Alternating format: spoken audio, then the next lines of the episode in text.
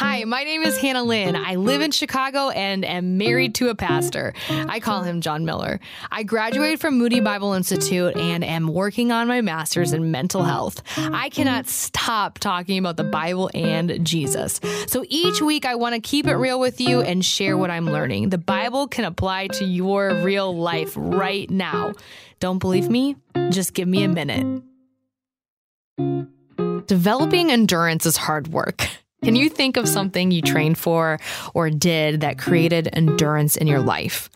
I can think of a few things, and this might make me sound like a nerd, so hold on. Don't judge too hard. I was homeschooled, and I will own that. I grew up dancing ballet for about 10 years, and the most annoying and boring part of ballet is about 90% of it and it's called bar work, which means you just stand next to this bar on the wall and you're holding the bar and you're basically just focusing on your uh, feet and your legs. And so your legs and your feet are moving. That's about it. And occasionally your arm will move. so you don't move that much and you're focused on this repetitive feet and leg movement. It's very boring. I remember getting so excited when we would change sides and face another wall just because it was the only type of mu- movement you would do for about an hour but it really helped strengthen your body and your legs and your and your toes and your feet. It's crazy what those little movements did for ballet. So when you did a performance or when I got toe shoes, which is a whole nother level of ballet, uh, I was ready for it because my legs were so strengthened because of the bar work. And that's why it makes up about 90% of ballet dance. I also play the harp. now, this is relatable for any instrument. So if you don't play the harp, okay, you can still get this. Because no matter what, if you play the piano or the French horn, you still have to practice scales.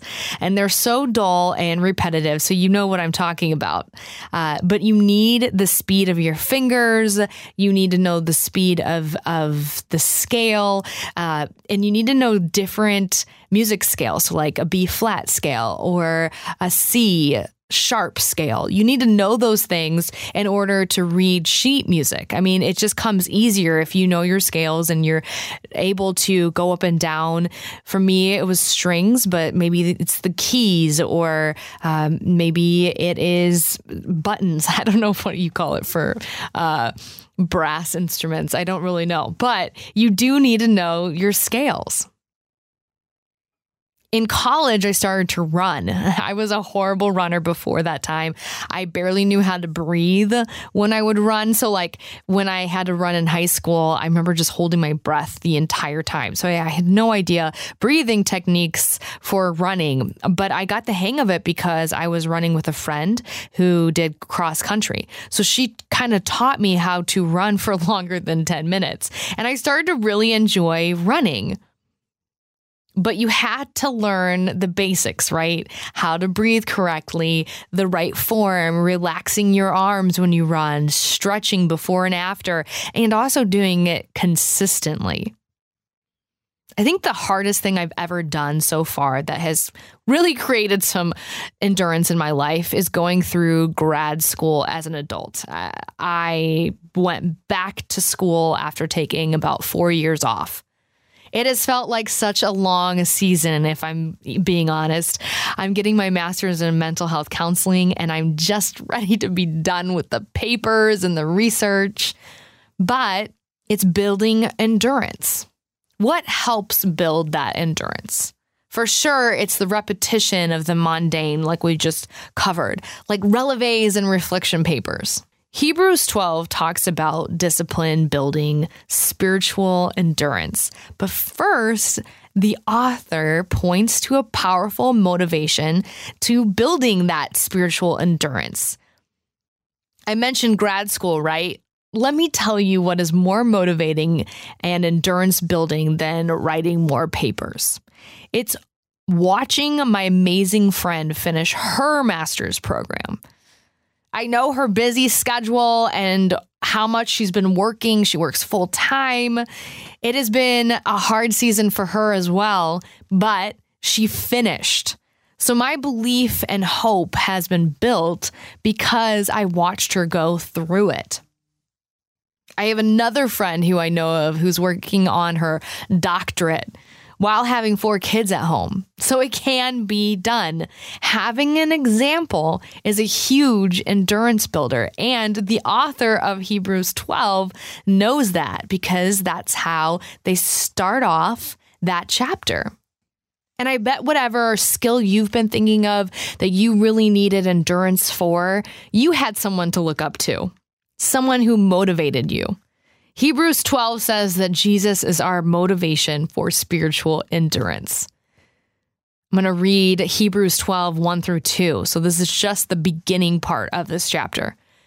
Therefore, since we are surrounded by so great a cloud of witnesses, let us also lay aside every weight and sin which clings so closely, and let us run with endurance the race that is set before us, looking to Jesus, the founder and perfecter of our faith, who for the joy that was set before him endured the cross, despising the shame, and is seated at the right hand of the throne of God. That's Hebrews 12, 1 through 2. So, for the joy of the future, Jesus endured the cross. It's done. Now he's seated at the right hand of God. And further down in verse 3 and 4, the author states that we have not had to endure like Jesus has. He's done it, he already endured the worst. So, verse 3 and 4, this is what it says Consider him who endured from sinners such hostility against himself, so that you may not grow weary or faint hearted in your struggle against sin. You have not yet resisted to the point of shedding your blood. So, those verses are just saying Jesus endured the worst, and look where he's at now. And because of that, we can go through what we have to go through we can build endurance. We can go through discipline to build spiritual endurance because of what Jesus has done. We have Him to look up to, we have Jesus to look up to. So continue to run this race, train, spiritually endure. You can do it. Wow, that's real. And I'm your host, Hannah Lynn. While you're here, don't forget to follow That's Real Radio, hit like, and share with a friend. If you want to find out more about me, the Bible, or Moody Radio, head over to that'srealradio.org. That's that'srealradio.org.